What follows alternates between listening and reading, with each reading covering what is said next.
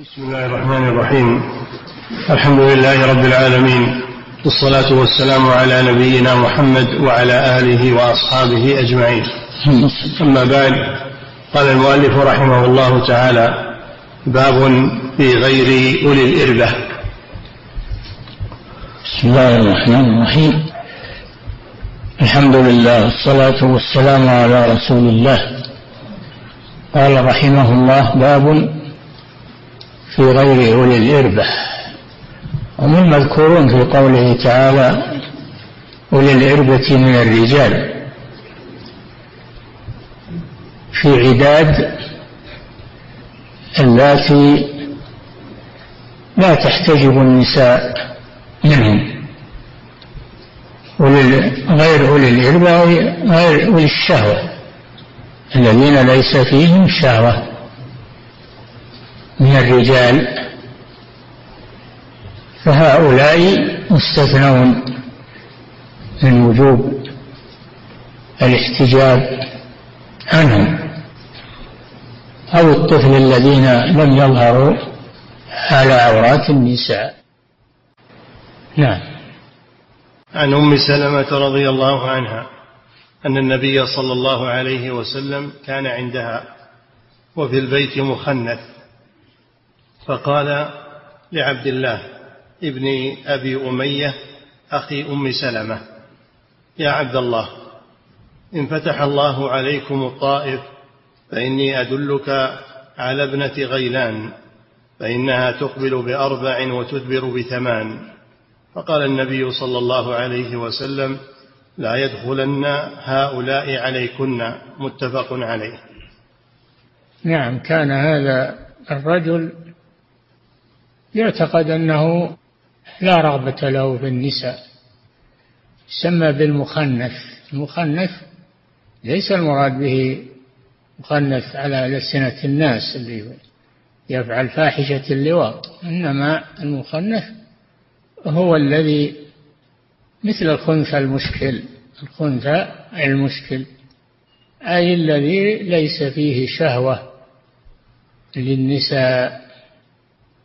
ولكن هذا الذي يعتقدونه أنه مخنث قال هذه الكلمة يصف امرأة من نساء الطائف بأنها تقبل بكذا وتدبر بكذا فدل على أن فيه شهوة ولذلك وصف هذه المرأة إقبالها وإدبارها. فنهى صلى الله عليه وسلم عن دخول هؤلاء على النساء. نعم. وعن عائشة رضي الله عنها قالت كان يدخل على رسول الله صلى الله عليه وسلم مخنث قالت وكانوا يعدونه من غير أولي الإربة.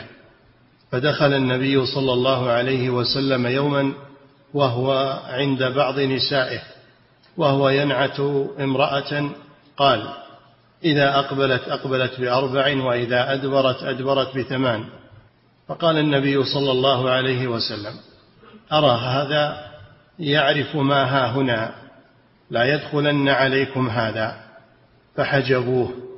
رواه أحمد ومسلم وأبو داود وزاد في رواية له وأخرجه وكان بالبيداء. يدخل كل جمعة يستطعم. نعم. هذا مثل الحديث الذي قبله لأنهم كان عندهم مخنث يعني ليس فيه شهوة. من التخنث وهو التكسر والتثني ويعتبرونه ليس فيه شهوة.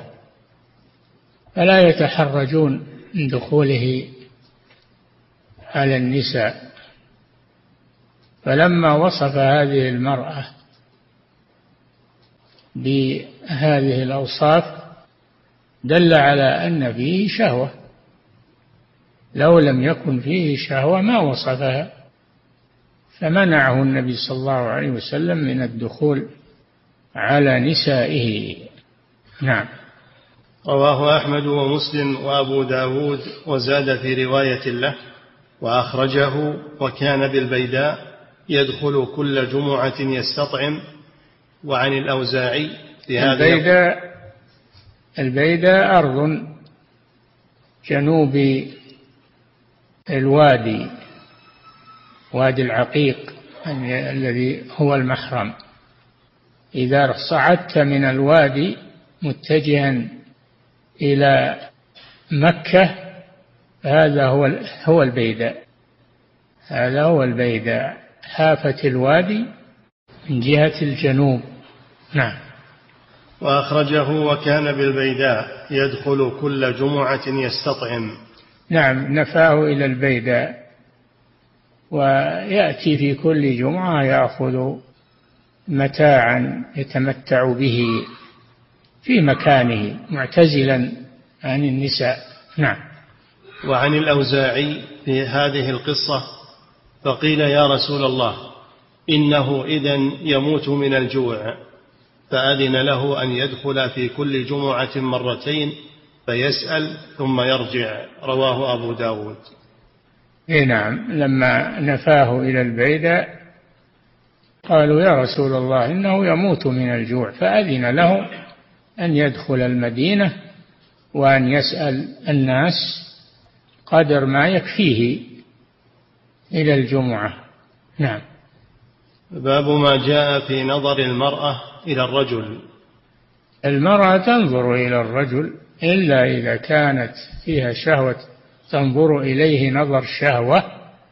تنظر إلى الرجل نظر شهوة. فإنها تمنع من ذلك. وأما إذا لم تنظر إليه نظر شهوة وإنما نظر تنظر نظرا عاديا ليس فيه شهوة فلا مانع أن تنظر المرأة إلى الرجال. نعم.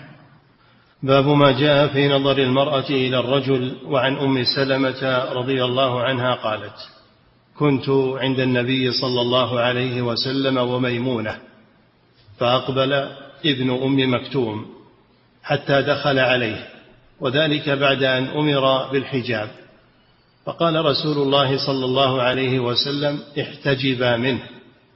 فقلنا يا رسول الله أليس أعمى لا يبصرنا ولا يعرفنا؟ فقال أفعمياوان أنتما ألستما تبصرانه؟ رواه أحمد وأبو داود والترمذي وصححه. نعم هذا دليل على أن المرأة لا تنظر إلى الرجل نظر شهوة وأنها تمنع من ذلك. بدليل هذا الحديث الله بن أم مكتوم رضي الله عنه مؤذن رسول الله صلى الله عليه وسلم كان يأتي يقبل فتنظر إليه النساء فنهاهن عن ذلك. قالوا يا رسول الله إنه أعمى يعني لا يبصرنا. قال أفعمياوان أنتما؟ دل على أن المرأة لا تنظر إلى الرجل نظر شهوة. نعم. أو أنها تمنع مطلقة من النظر إلى الرجل خشية أن يطرأ عليها الشهوة إذا نظرت إليه. كل هذا يدل على صيانة المجتمع من سوء الأخلاق فساد الأخلاق. وأنها تتخذ الوسائل التي تمنع ذلك.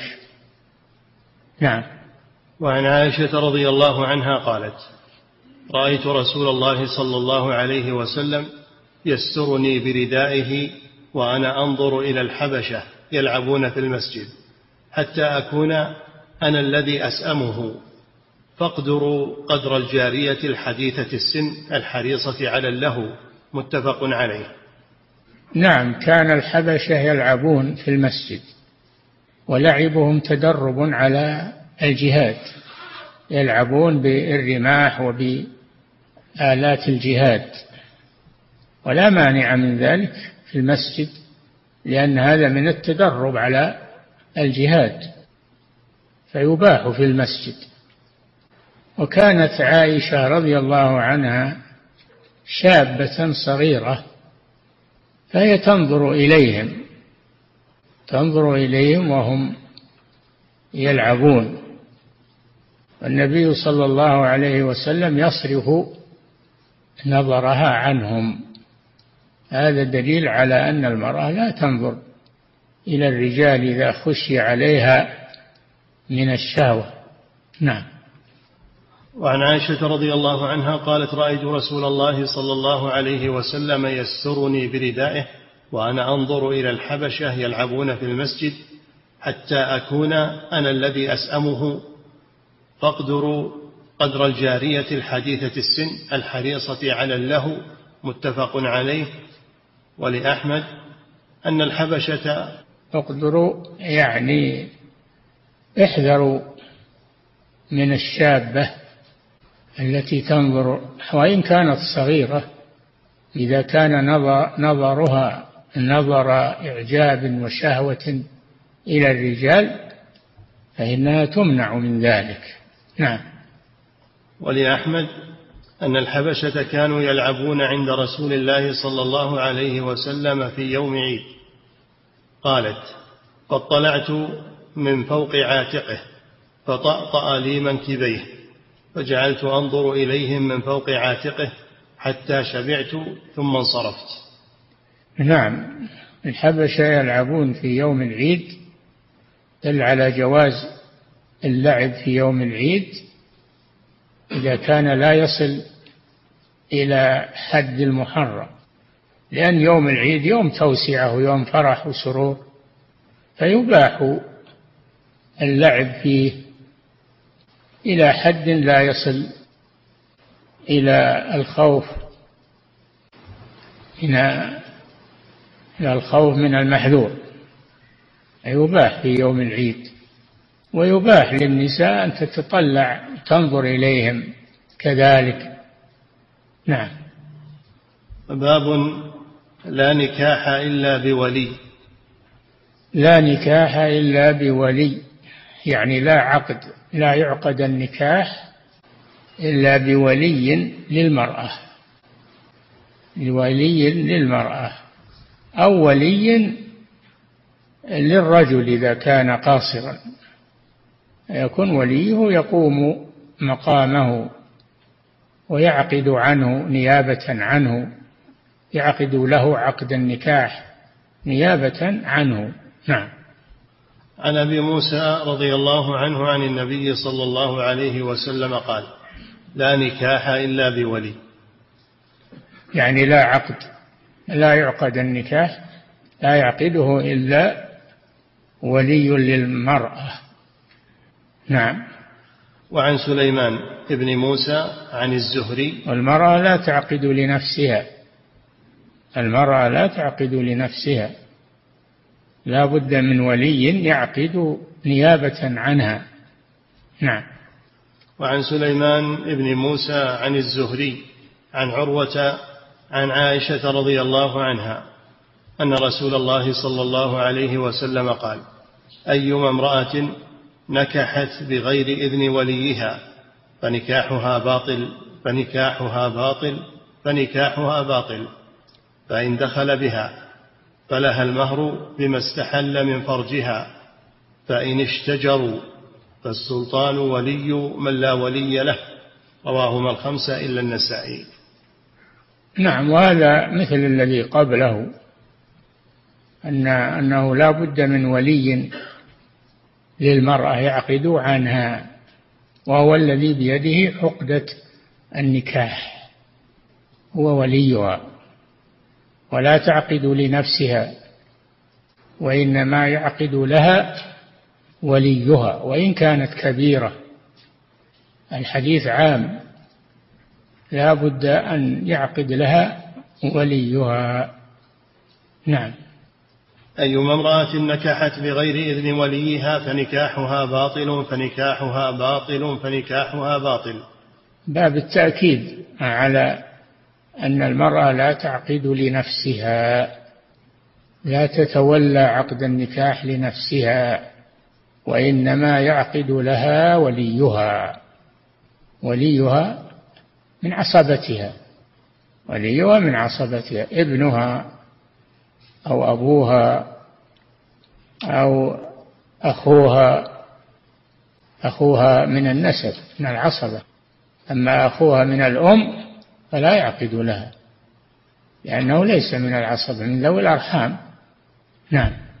فنكاحها باطل فإن دخل بها فلها المهر بما استحل من فرجها. لأنه نكاح بشبهة. إذا دخل بها بهذا العقد الذي بدون ولي فإنه يفرق بينهما. ولها المهر بما استحل من فرجها بهذا العقد. بهذا العقد الذي لا يعتبر شرعا لكن يكون لها بموجبه مهر. نعم. فإن اشتجروا فالسلطان ولي من لا ولي له. فإن اشتجر عصبتها يعني اختلفوا في من يعقد لها أو امتنعوا من أن يعقدوا لها فإن السلطان وهو الحاكم ولي من لا ولي له. ولي من لا ولي لها يعقد لها السلطان. رفعا للحرج عنها. نعم. رواهما الخمسة إلا النسائي وروى الثاني أبو داود الطيالسي ولفظه لا نكاح إلا بولي وأيما امرأة نكحت بغير إذن وليها فنكاحها باطل باطل أبو باطل. داود الأصل أنه السجستاني لكن قد يأتي أبو داود غيره وهو الطيالسي وله مسند في الحديث. الطيالسي له مسند في الحديث معروف. نعم. وروى الثاني أبو داود الطيالسي ولفظه لا نكاح إلا بولي وأيما امرأة نكحت بغير إذن وليها فنكاحها باطل باطل باطل. فإن لم يكن لها ولي فالسلطان ولي من لا ولي له. إذا لم يكن لها ولي من عصبتها فإن السلطان هو وليها. أو نائبه القاضي. نائب السلطان هو القاضي. أو أمير البلد. أمير البلد. كلهم ينوبون عن السلطان. نعم. وعن أبي هريرة رضي الله عنه قال قال رسول الله صلى الله عليه وسلم لا تزوج المرأة المرأة ولا تزوج المرأة نفسها فإن الزانية هي التي تزوج نفسها. رواه ابن ماجه والدار قطني. نعم المرأة لا تتولى عقد النكاح لا لها ولا لغيرها إنما يتولاه القريب من عصبتها فإذا لم يكن لها قريب أو لها أقارب واختلفوا فإن السلطان يعقد لها. والسلطان من له سلطة؟ يكون السلطان العام والحاكم ويكون آه، الأمير ويكون القاضي. نعم. ولا تزوج المرأة نفسها فإن الزانية هي التي تزوج نفسها. رواه ابن ماجه والدار قطني. إي نعم. فإذا عقدت لنفسها ودخل بها الزوج ووطئها فإن هذا النكاح يعتبر زنا لكن يدرأ عنها الحد للشبهة لأنها لشبهة فيدرأ عنها الحد شبهة العقد. نعم. وعن عكرمة بن خالد قال جمعت الطريق ركبا فجعلت امرأة منهن ثيب أمرها بيد رجل غير ولي فأنكحها. فبلغ ذلك عمر فجلد الناكح والمنكح ورد نكاحها. رواه الشافعي والدار قطني. نعم أعد. وعن عكرمة بن خالد قال جمعت الطريق ركبا فجعلت امرأة منهن ثيب أمرها بيد رجل غير ولي فأنكحها. فبلغ ذلك عمر. في خلافة, في خلافة عمر رضي الله عنه. نعم. فبلغ ذلك عمر فجلد الناكح والمنكح ورد نكاحها. أي نعم جلدهما لأن هذا العقد غير صحيح وهو نكاح باطل. جلدهما تعزيرا تعزيرا لهما. نعم.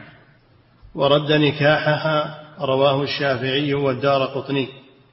وعن الشعبي قال ما كان أحد من أصحاب النبي صلى الله عليه وسلم أشد في النكاح بغير ولي من علي كان يضرب فيه. رواه الدار قطني. كان يضرب فيه. إي نعم علي كان ينكر هذا في خلافته ويضرب من فعله. عمر كما سمعتم ضرب فيه لأن الفروج يعني لا تستباح بمثل هذا. لا بد أن يكون عقدا متمشيا على الشريعة. ألا يكون فيه تساهل. نعم. باب ما جاء في الإجبار والاستئمار. ما جاء في الإجبار يعني متى تجبر المرأة على النكاح؟ ومتى تستأمر يعني تستأذن؟ البكر يجبرها وليها على النكاح لأنها لا تعرف مصلحة نفسها فيجبرها وليها على النكاح لأنه من مصلحتها. وأما الثيب فلا بد من إذنها ولا تجبر. نعم. باب ما جاء في الإجبار والاستئمار عن عائشة رضي الله عنها أن النبي صلى الله عليه وسلم تزوجها وهي بنت ست سنين وأدخلت عليه وهي بنت تسع سنين ومكثت عنده تسعة متفق عليه. عائشة رضي الله عنها بنت الصديق الصديقة بنت الصديق تزوجها عقد عليها رسول الله صلى الله عليه وسلم وعمرها ست سنوات ودخل بها وعمرها تسع سنوات. فهذا دليل على أن الصغيرة تزوج ولا يؤخذ إذنها يزوجها وليها ولا يؤخذ إذنها على في ذلك لأنها لا تعرف مصلحتها. نعم. وفي رواية تزوجها وهي بنت سبع سنين وزفت إليه وهي بنت تسع سنين رواه أحمد ومسلم. اي نعم الرسول صلى الله عليه وسلم عقد عليها وهي بنت ست أو بنت سبع ولكن لم يدخل بها حتى بلغت تسع سنين. دخل بها صلى الله عليه وسلم. نعم. وعن ابن عباس رضي الله عنهما قال قال رسول الله صلى الله عليه وسلم الثيب أحق بنفسها من وليها والبكر تستأذن في نفسها وإذنها صماتها صماتها. رواه نعم. الجماعة إلا البخاري. الثيب تستأذن. لا يعقد عليها إلا إذا وافقت. لأنها أصبحت تعرف مصالحها تزوجت وعرفت فتعرف مصلحتها. فإذا أذنت فإنه يعقد لها. أما البكر فإنها يزوجها وليها إذا كانت المصلحة لها في زواجها وليس لها إذن. والثيب تستأذن لأنها جربت النكاح تستأذن ولكن قد يأخذها الحياء ولا ت... يقول إذنها صمتها إذا سكتت فهذا دليل على رضاها لأنها لو كانت لا ترى لتكلمت نعم. قال رسول الله صلى الله عليه وسلم الثيب أحق بنفسها من وليها والبكر تستأذن في نفسها وإذنها صماتها. رواه الجماعة إلا البخاري في رواية لأحمد ومسلم وأبي داود والنسائي والبكر يستأمرها أبوها. وفي رواية لأحمد والنسائي واليتيمة تستأذن في نفسها. نعم إذنها صماتها كما سبق. نعم. ولأبي داود والنسائي ليس للولي مع الثيب أمر واليتيمة تستأمر وصمتها إقرارها. كالذي قبله وعن خنساء بنت خدام الأنصارية أن أباها زوجها وهي ثيب فكرهت ذلك. فأتت رسول الله صلى الله عليه وسلم فرد نكاحها أخرجه الجماعة إلا مسلما. نعم هذا يدل على أن الثيب لا بد أن توافق على تزويجها وأنها لا تجبر. نعم. وعن أبي هريرة رضي الله عنه قال قال رسول الله صلى الله عليه وسلم لا تنكح الأيم حتى تستأمر. ولا البكر حتى تستأذن. قالوا يا رسول الله وكيف إذنها؟ قال أن تسكت. رواه الجماعة. الأيم هي التي سبق لها أن تزوجت وهي الثيب الأيم والثيب التي سبق زواجهما. فهذه تستأمر تستشار فإذا رغبت في التزويج فإنها تزوج وإذا لم ترغب فإنها لا تجبر. أما البكر فهي إذا كانت قد بلغت سن التكليف أيضا تستأمر وإذنها صماتها هي تستحي. فإذا كانت لا ترغب تقول لا. إذا كانت ترغب فإنها تستحي أن تقول أرغب ذلك. فإذا صمتت فهذا إذنها. نعم إذنها صماتها نعم. وعن عائشة رضي الله عنها قالت قلت يا رسول الله تستأمر النساء في أبضاعهن قال نعم. قلت فإن البكر تستأمر فتستحي فتسكت. فقال سكاتها إذنها. أي نعم كالذي سبق أن البكر تستأمر أيضا. وإذنها أن تسكت. لأنها تستحي أن تقول أنا راغبة وأنا أريده تستحي. نعم. وفي رواية قالت قال رسول الله صلى الله عليه وسلم البكر تستأذن. قلت إن البكر تستأذن فتستحي. قال إذنها صماتها. متفق عليهما. نعم. وعن أبي موسى رضي الله عنه أن النبي صلى الله عليه وسلم قال تستأمر اليتيمة في نفسها. فإن سكتت فقد أذنت وإن أبت لم تكره رواه أحمد. كالذي قبله أن أن البكر تستشار إذا كانت بالغة إذا كانت قد بلغت تستشار. ولكنها تستحي أن تقول لا مانع عندي أو أرغبه فإذا صمتت فهذا إذنها وإذا كانت لا ترغب صرحت قالت لا أريده نعم. فإن سكتت فقد أذنت وإن أبت لم تكره رواه أحمد. وعن أبي هريرة رضي الله عنه قال قال رسول الله صلى الله عليه وسلم تستأمر اليتيمة في نفسها فإن سكتت فهو إذنها وإن أبت فلا جواز عليها.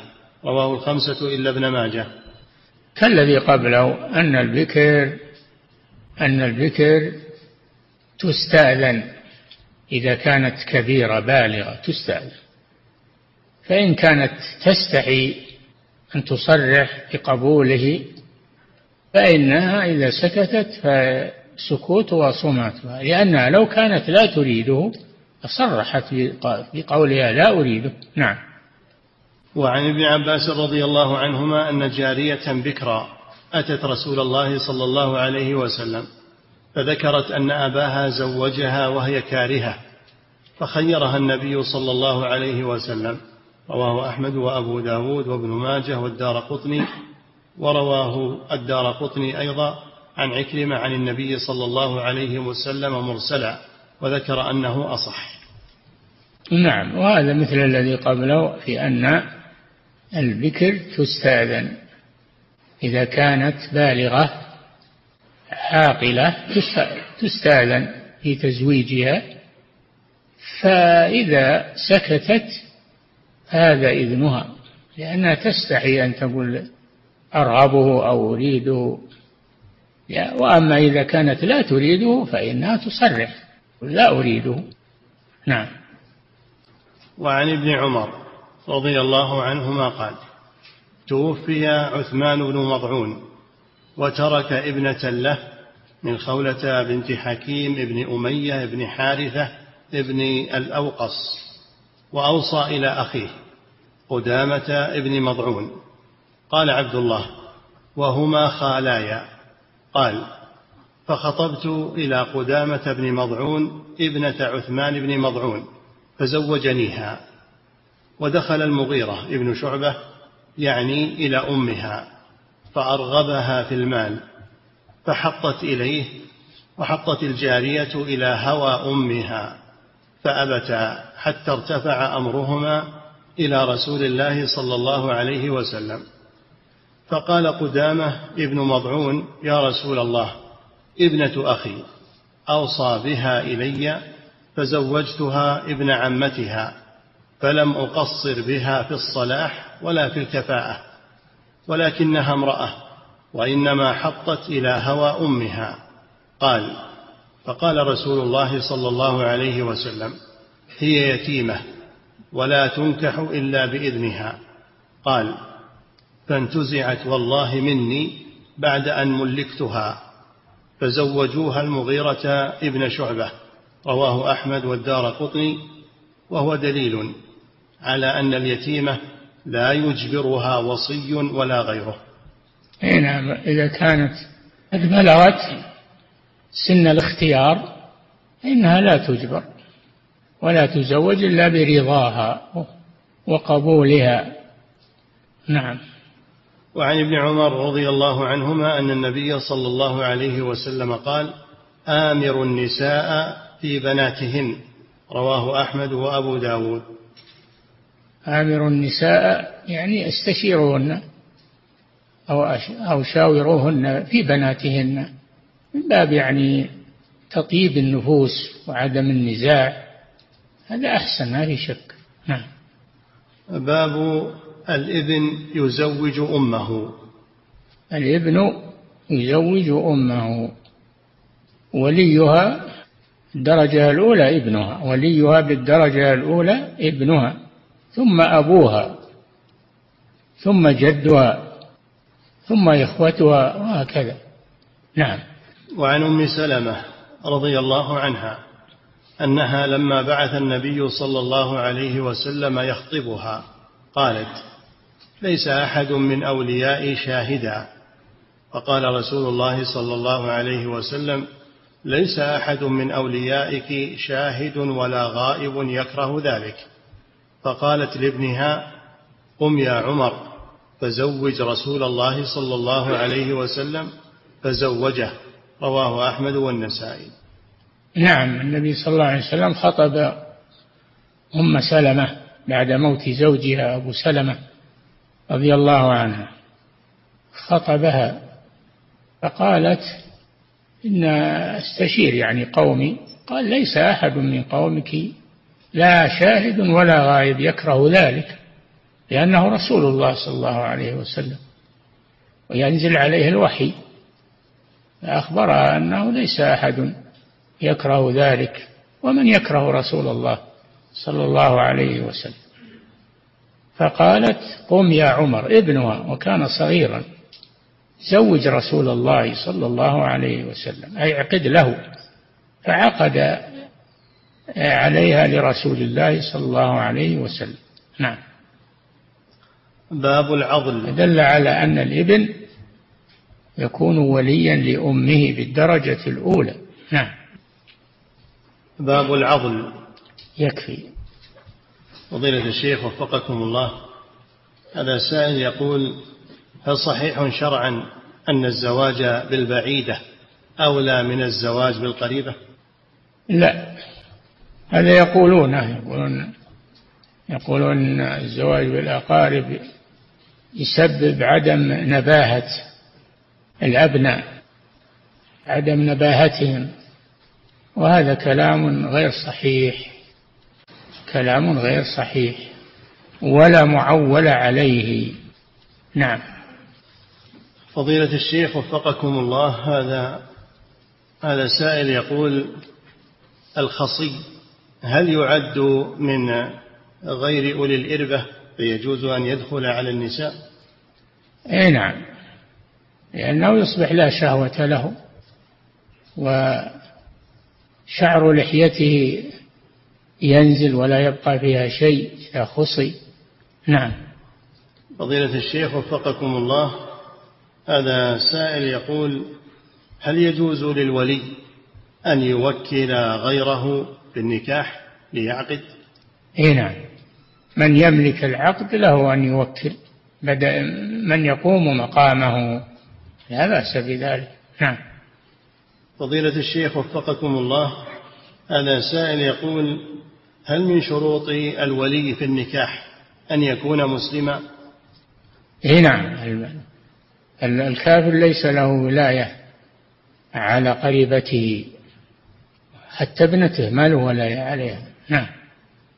فضيلة الشيخ وفقكم الله هذا سائل يقول إذا طلب الإنسان إذن الزواج من رئيس المركز الإسلامي الذي على مذهب أبي حنيفة لا يرى وجوب الولي في النكاح ولم يخبره أنه يتخذ وليا هل يكون هذا النكاح صحيحا؟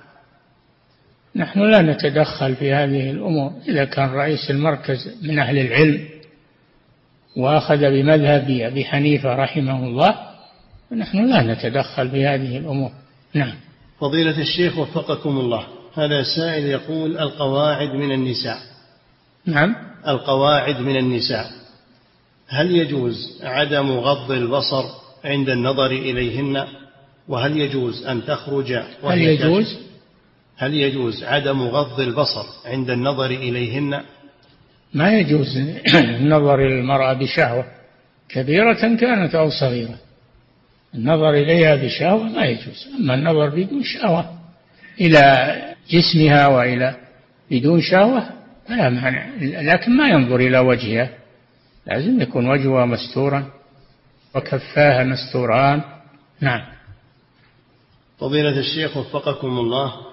وهذا سائل يقول بالنسبة للقواعد من النساء هل يرخص لهن في كشف الوجه؟ وهل يجوز لها أن تخرج متعطرة؟ لا ما يجوز لها كشف الوجه ولا يجوز أن تخرج متعطرة لأن النبي صلى الله عليه وسلم نهى عن ذلك.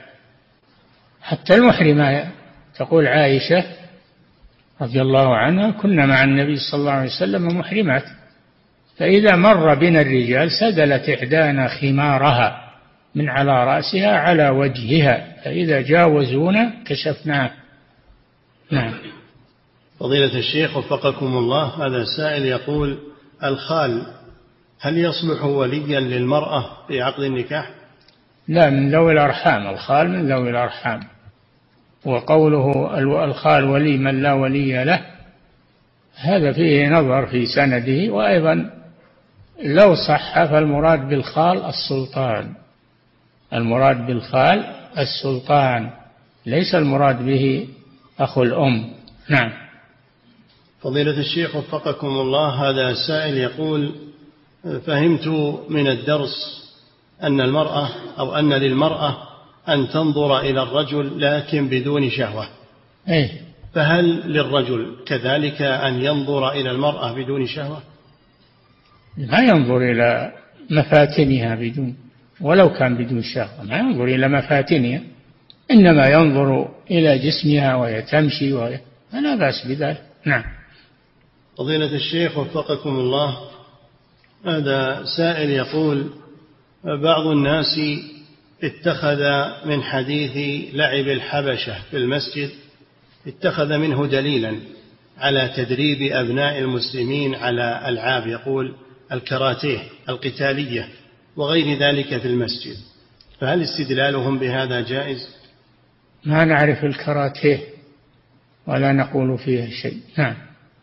فضيلة الشيخ وفقكم الله هذا سائل يقول أو هذه امرأة تقول أنا في مجتمع لا تغطي المرأة فيه وجهها ويأمرني والدي بكشف الوجه فهل لي أن أطيعه في ذلك؟ لا. لا طاعة لمخلوق في معصية الخالق. نعم. فضيلة الشيخ وفقكم الله. إذا كان إذا كانت المرأة تعيش في بلاد وليس معها محرم أو ولي هل يجوز لوليها في بلاد أخرى أن يوكل أحدا ليعقد النكاح عبر الهاتف؟ عبر الهاتف لا. لكن يكتب له وكالة لا بأس. وكالة ويشهد عليها تكون ثابتة لا بأس. نعم. فضيلة الشيخ وفقكم الله. هذا السائل يقول إذا عقد الرجل على امرأة ولم يدخل بها فهل تستحق من المهر شيئا؟ المسمى لها نصف المسمى.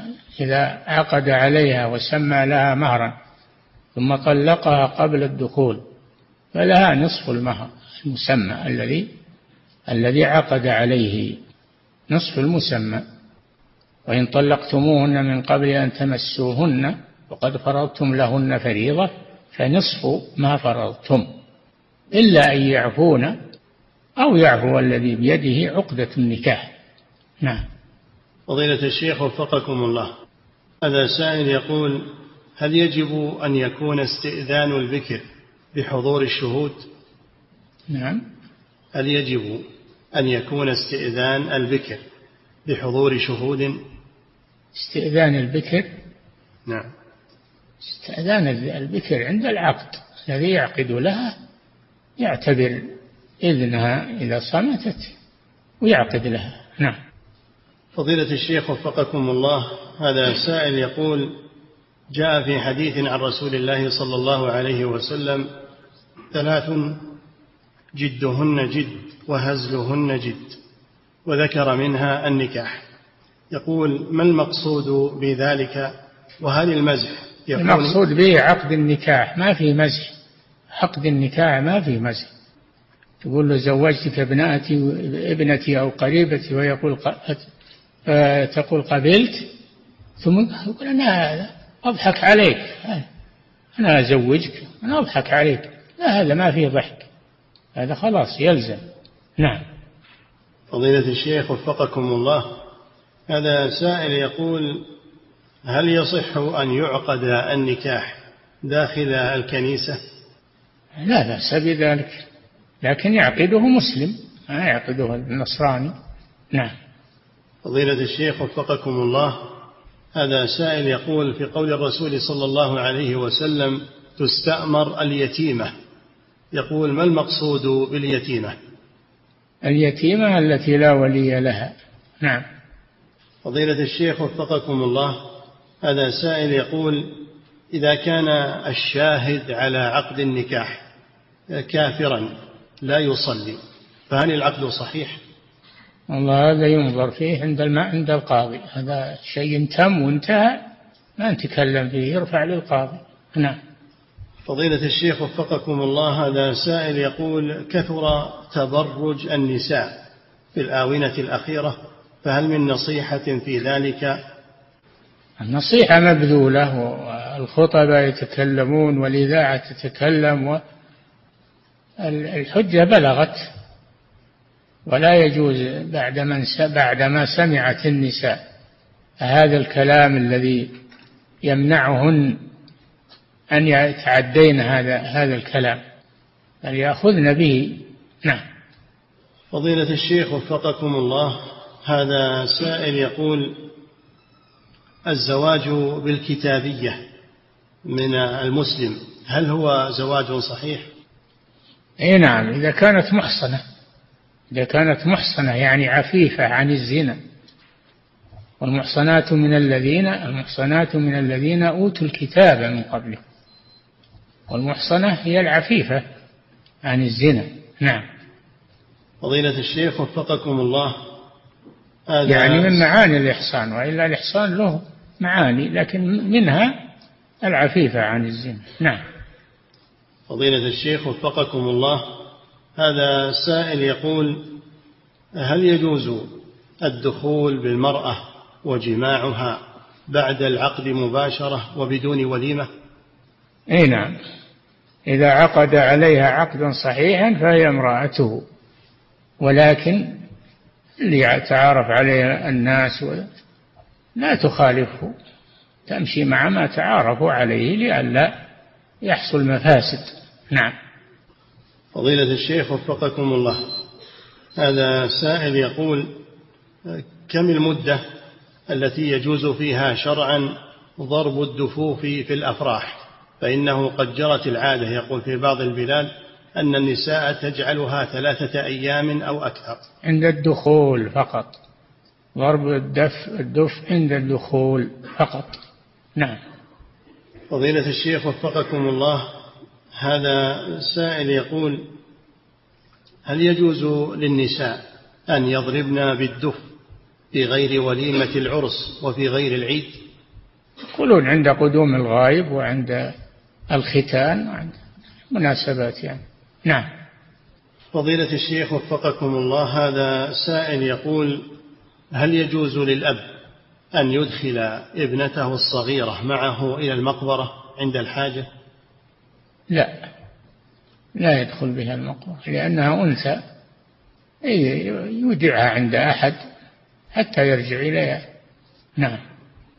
فضيلة الشيخ وفقكم الله هذا سائل يقول والد الزوج إذا كان هذا الزوج قد طلق زوجته فهل والده يكون محرما للمرأة؟ اي نعم. إذا دخل بها ابنه لا بمجرد العقد. الأب بمجرد عقد ابنه على امرأة يكون محرما لها. نعم. فضيلة الشيخ وفقكم الله هذا سائل يقول ما حكم هبة المرأة نفسها للرجل؟ كما فعلت المرأة الواهبة نفسها للرسول صلى الله عليه وسلم. هذا خاص بالرسول صلى الله عليه وسلم. وامرأة مؤمنة إن وهبت نفسها للنبي. نعم. هذا خاص بالرسول صلى الله عليه وسلم. نعم. فضيلة الشيخ وفقكم الله. هذا سائل يقول هناك من يقول إن الذين كانوا يعبدون الأصنام ويذبحون لها كان ينزل المطر بعد ذبحهم لهذه الأصنام. فالله سبحانه يعطيهم على نياتهم. لا ما هو على نياتهم يستدرجهم والعياذ بالله. يستدرجهم ليزدادوا إثما. فلا يغتر بهذا؟ نعم.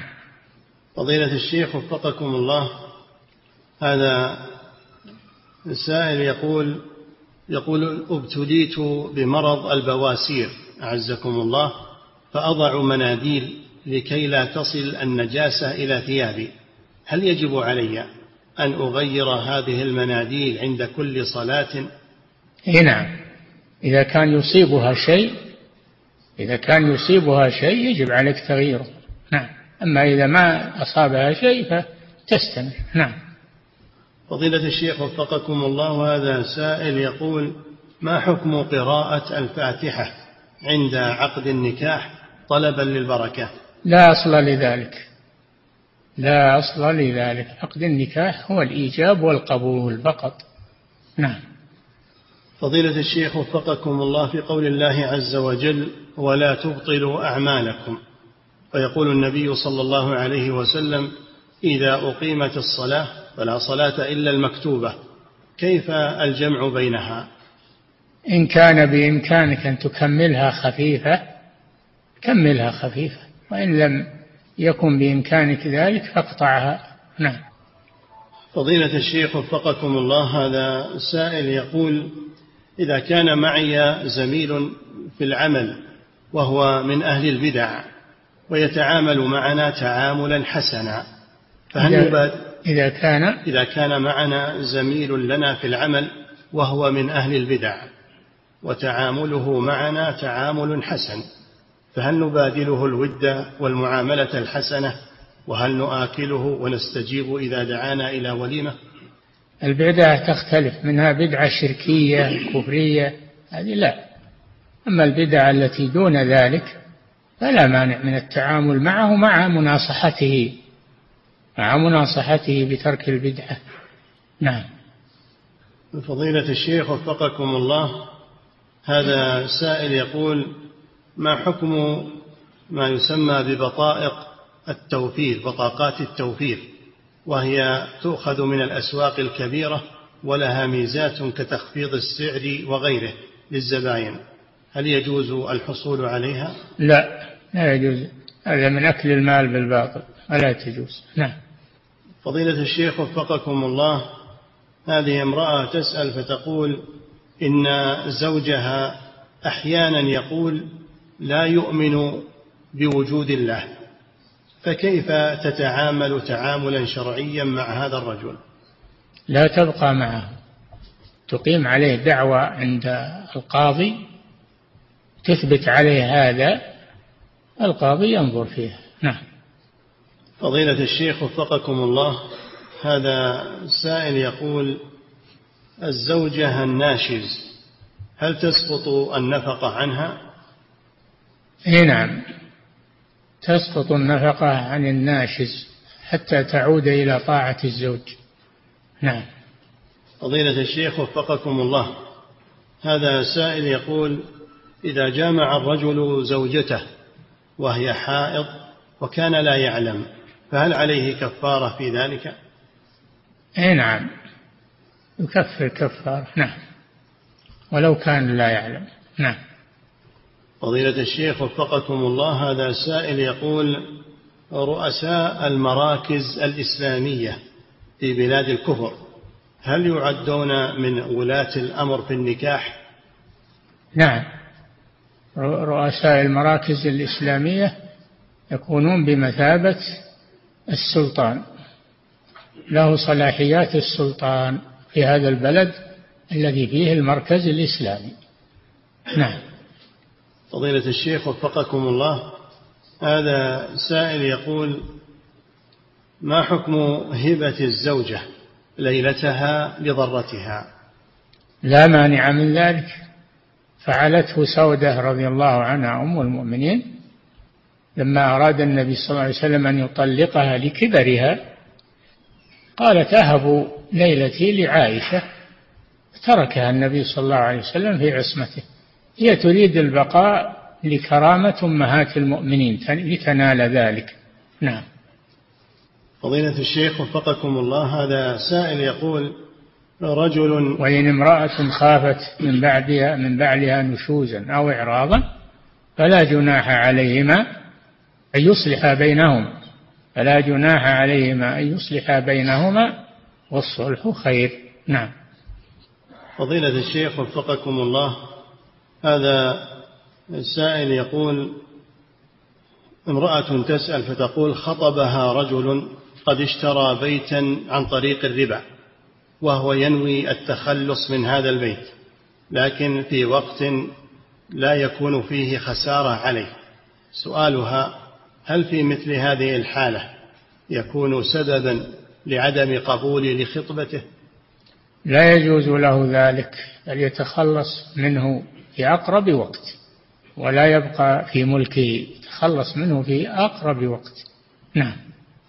فضيلة الشيخ وفقكم الله هذا سائل يقول رجل خطب امرأة وطلب رؤيتها وقد مكنه رجل خطب امرأة وطلب رؤيتها وقد مكنه أهلها من الرؤية لكنه أراد بعد ذلك أن يراها مرة أخرى.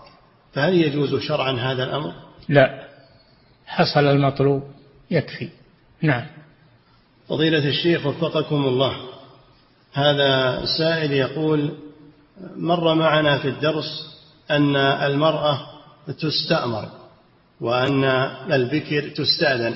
فهل الطفل الرجل كذلك يصنع به هذا يزوج طفلا؟ مر معنا إيش؟ يقول مر معنا أن المرأة الكبيرة تستأمر والبكر تستأذن. أيضا الكبيرة؟ المرأة الثيب الذي ورد به الدليل الثيب تستأمر. نعم. يقول فهل كذلك بالنسبة للرجل الطفل يستأذن إذا أريد تزويجه؟ لا أبوه أو وليه ينظر في مصلحته ويقوم مقامه. نعم. فضيلة الشيخ وفقكم الله. لأن الطفل ما يعرف مصالحه نعم.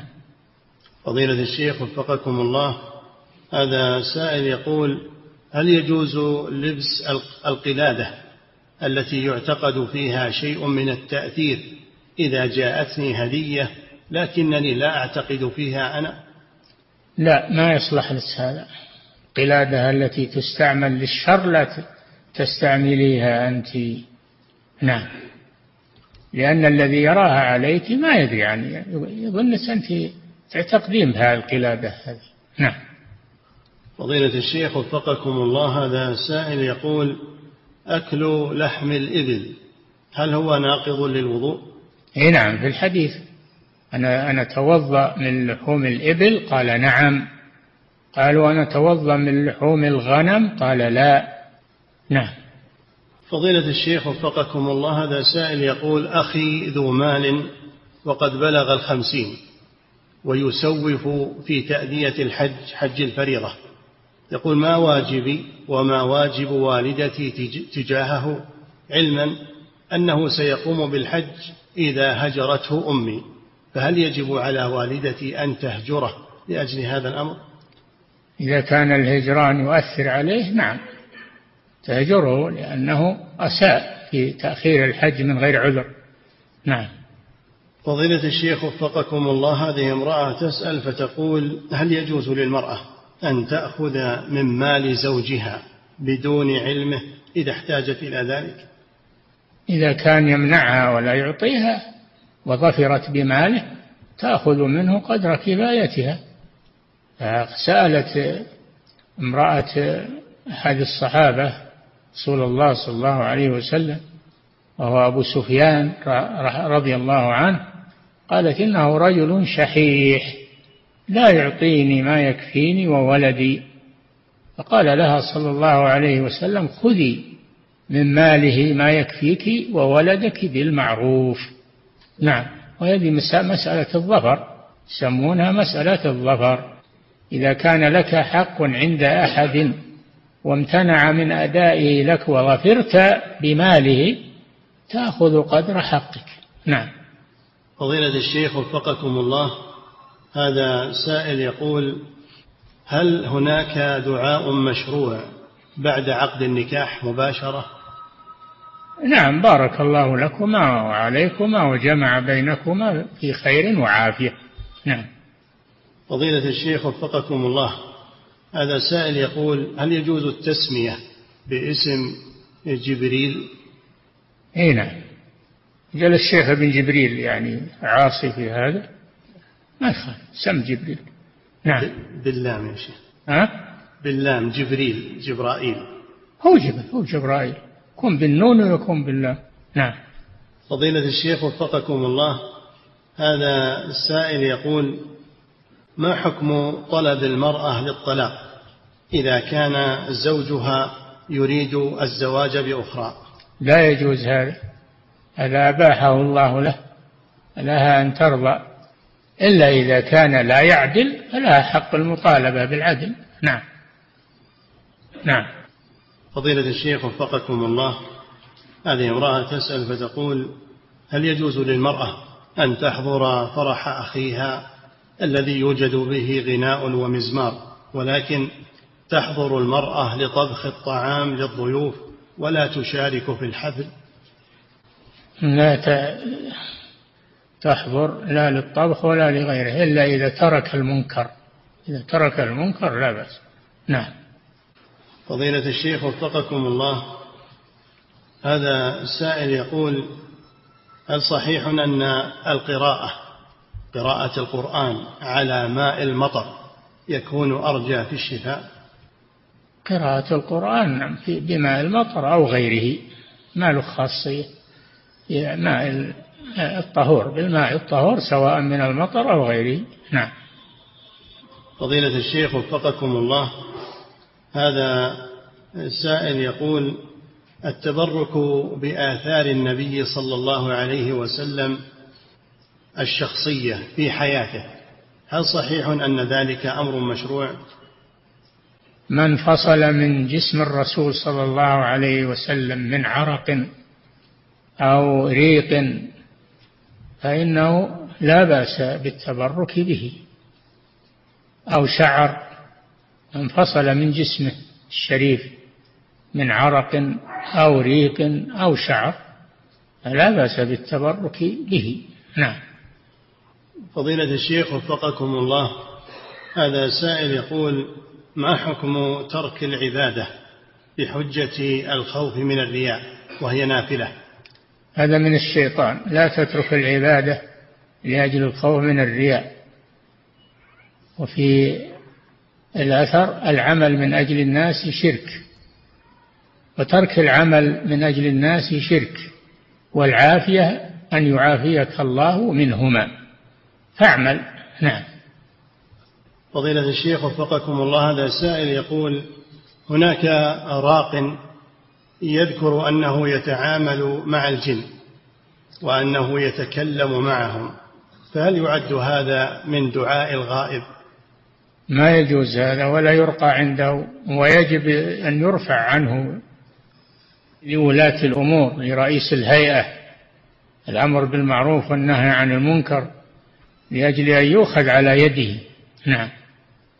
فضيلة الشيخ وفقكم الله هذا سائل يقول فقير أعطي شيئا من الأرز فهل يجوز لأحد أن يشتري منه إذا عرضها للبيع؟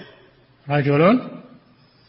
فقير أعطي شيئا من فقير؟ الأرز نعم. إيه. فقير أعطي شيئا من الأرز فهل يجوز لأحد أن يشتري منه إذا عرض هذه البضاعة للبيع؟ نعم.